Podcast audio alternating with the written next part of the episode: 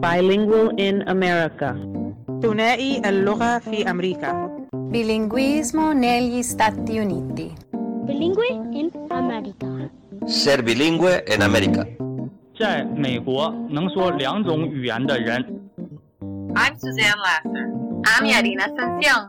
And this is Bilingual in America.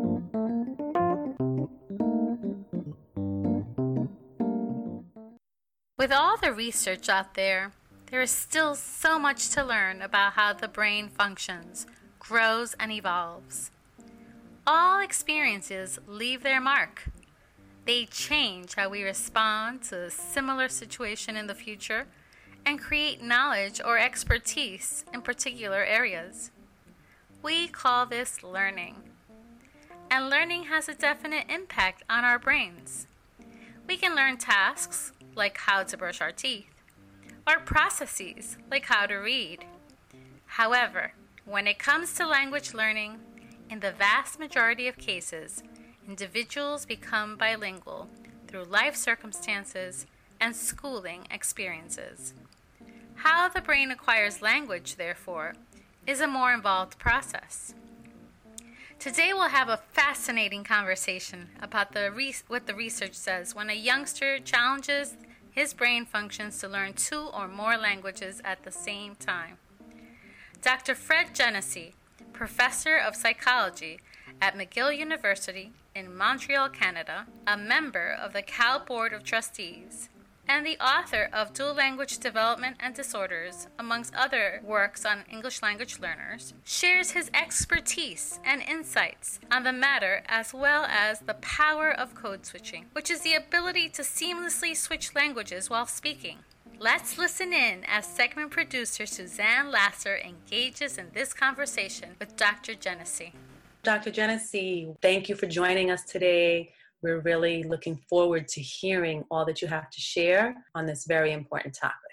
Can you share with us if you've come across anything in your research that would indicate that there are neurocognitive limitations on a child's ability to learn more than one language? Uh, as far as I can tell, based on my reading of the literature, I don't see any evidence that that's the case. To the contrary, it's most of the research, and there's a lot of research now on preschool uh, children who are raised bilingually, uh, indicating that the brain is really equally adept at learning two languages as it is at learning one.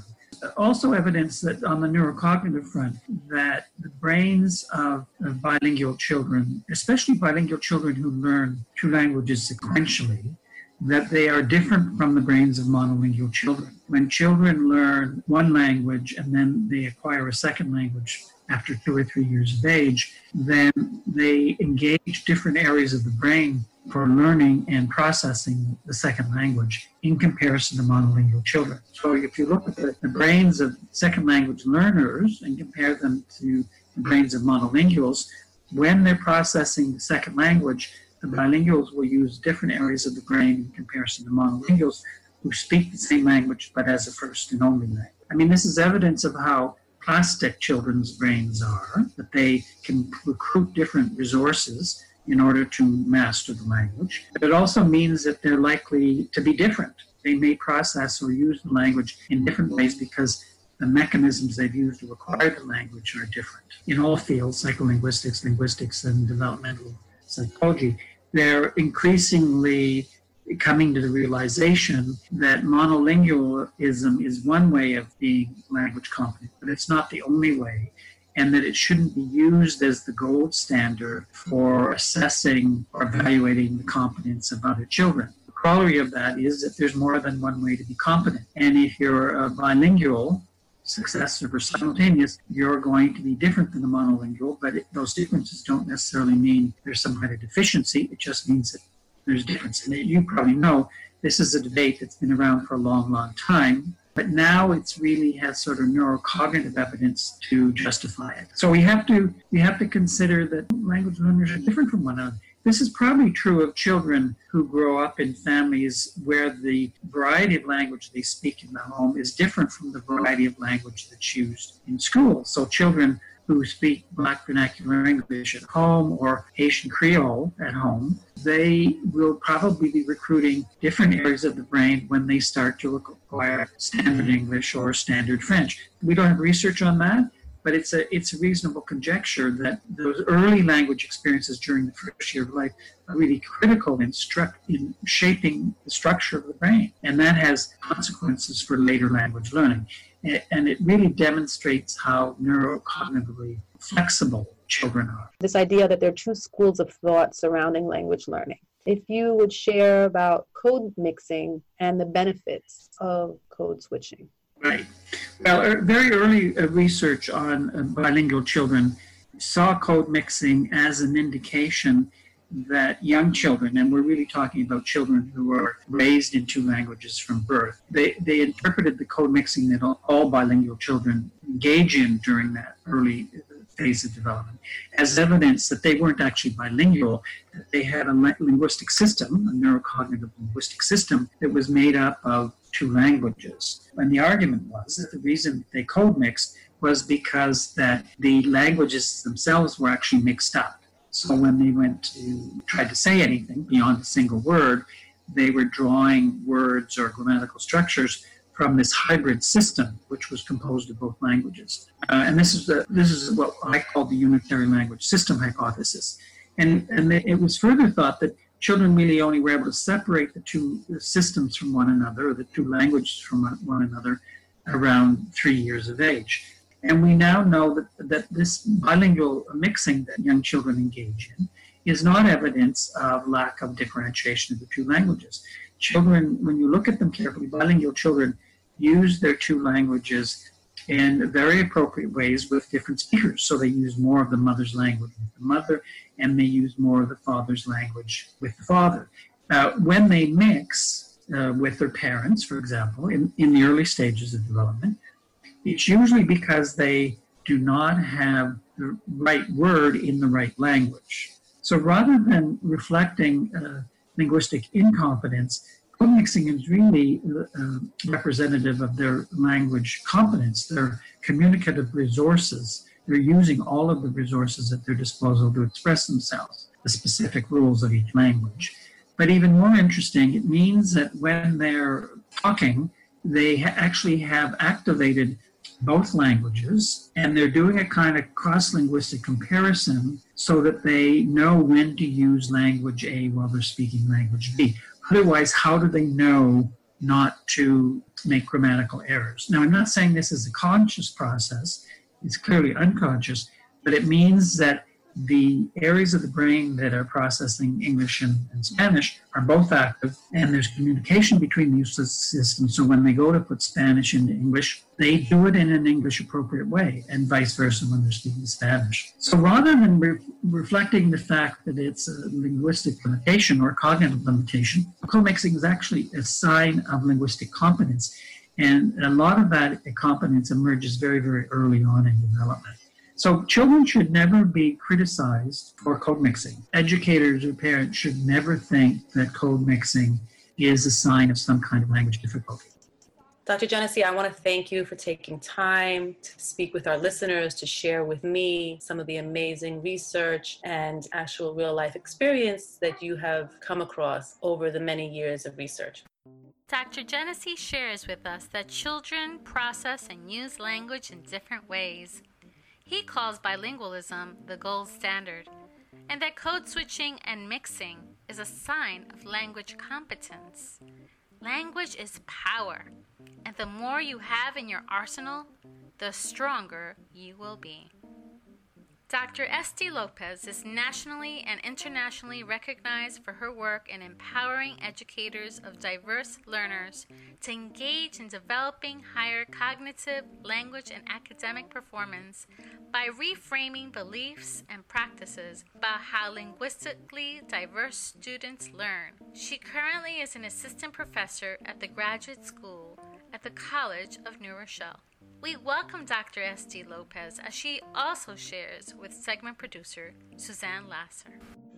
Esti, welcome. I'm so excited to have you on this podcast with us today. Why don't you start by just sharing a bit about why you believe two way immersion is the most effective way of developing bilingualism for students. We know that the theory that we've always believed was that a child can build a second language if they have a strong sense of a native language. That's number one. So, combining those two ingredients in a very structured, cognitively controlled way will develop a level of intellectual development that is enhances curiosity, learning, desire to be expressive, to understand the world better, to be more empathic, to look for meaning because you have different ways of understanding and using these linguistic skills that exist to make reality and to understand reality and to make meaning. Throughout the American culture of educating children in this way, as we all know, originally the view was an English only model. And it wasn't until the late 60s and 70s that we started looking at the value of native language instruction in a formal way. We also recognized through via lawsuits and, and studies done with Native American children that were taking away their language and culture, our Asian children who spoke a language other than English seen as uh, disabled. All of those dynamics led to more and more quality and quantitative research about the value of the native language and what does that mean as you grow up bilingually, which is your point. As that research develops, is also the understanding of the value of bilingualism. So then we moved from an English only model, in that case, English as a second language, to the idea of maybe a native language instruction just a little bit. And keep improve you know hopefully enhancing that as the years went on. The dual language concept that i was very much involved with 19, 1977 came from a very innocent uh, perspective of a young teacher when I had groups of English speaking kindergartners and Spanish speaking children, and my decision to be able to structure a day of Spanish instruction and English instruction for everybody. And someone came up to me from the state ed department to visit to say, Oh, you know, you're doing a, a two way bilingual program. And I said, Oh, that's interesting because intuitively I thought it was a common sense program. and I wasn't totally, you know, knowledgeable in the emerging theory that was coming up on dual language instruction, which is the two way bilingual program. So over the time, I've always supported that, that design as long as there was equal materials, equal resources, grade level expectations for everyone in that class. So we moved from an ESL design, we moved to a self-contained, what they called bilingual class, which was uh, Spanish whenever we could, or whatever language whenever we could, to a more uh, scientifically research-based design dual language program. That kind of program, I always called it the Cadillac, teaching and learning for students, for all students. It was in the many years later, when the implementation of the dual language programs, that we had a mantra of looking at as bilingualism as an asset and not a deficit. So we needed to change the perspective, try to clean the political negative nuance that the terminology bilingualism continues to be challenged with, and look at it as positive. The other thing that we're re- realizing is all what neuroscience has allowed us to see with the new technology available to us, right? We know that children who are bilingual use more neurons than children who are monolingual. We know that the children may mix the language as as they're trying to make meaning, but at least they're making this gymnastic exercise of the brain, which generates more neurons in order to make meaning by accessing the two or three languages that they're learning.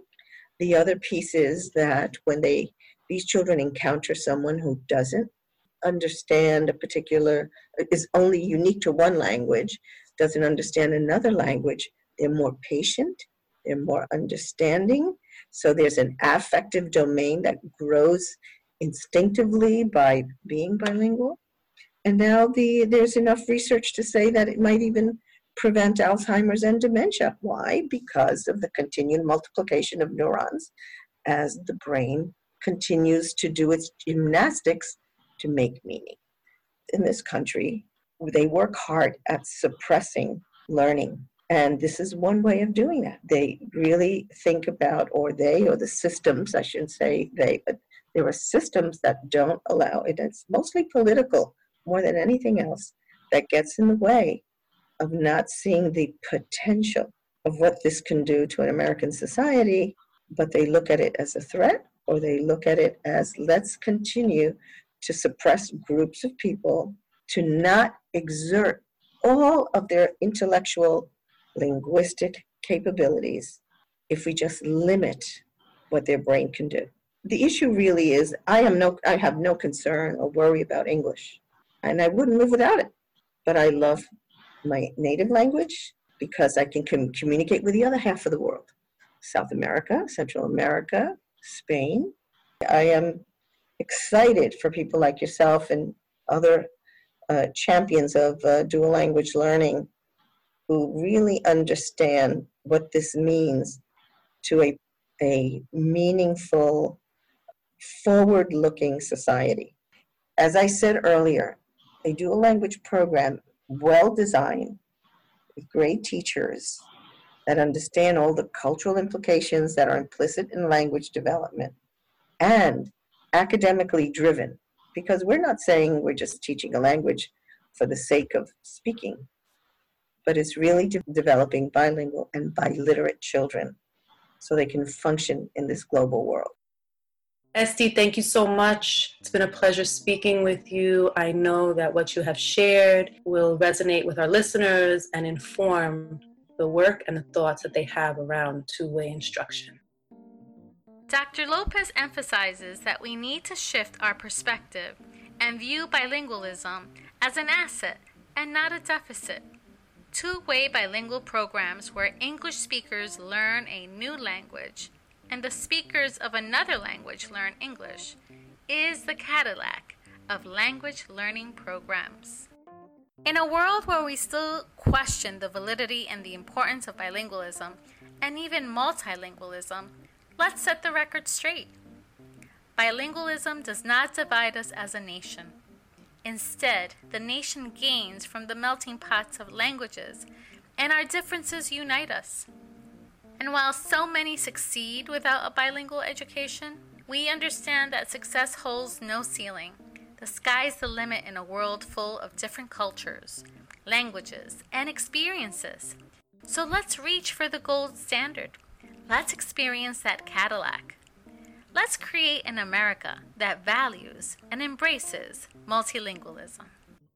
Thank you for your interest in the stories we share by sharing, following, and liking our podcast on anchor.fm bilingual in America and our Instagram blog at bilingualinamerica.podcast. You are speaking your beauty. We welcome your comments and feedback, and we appreciate your support.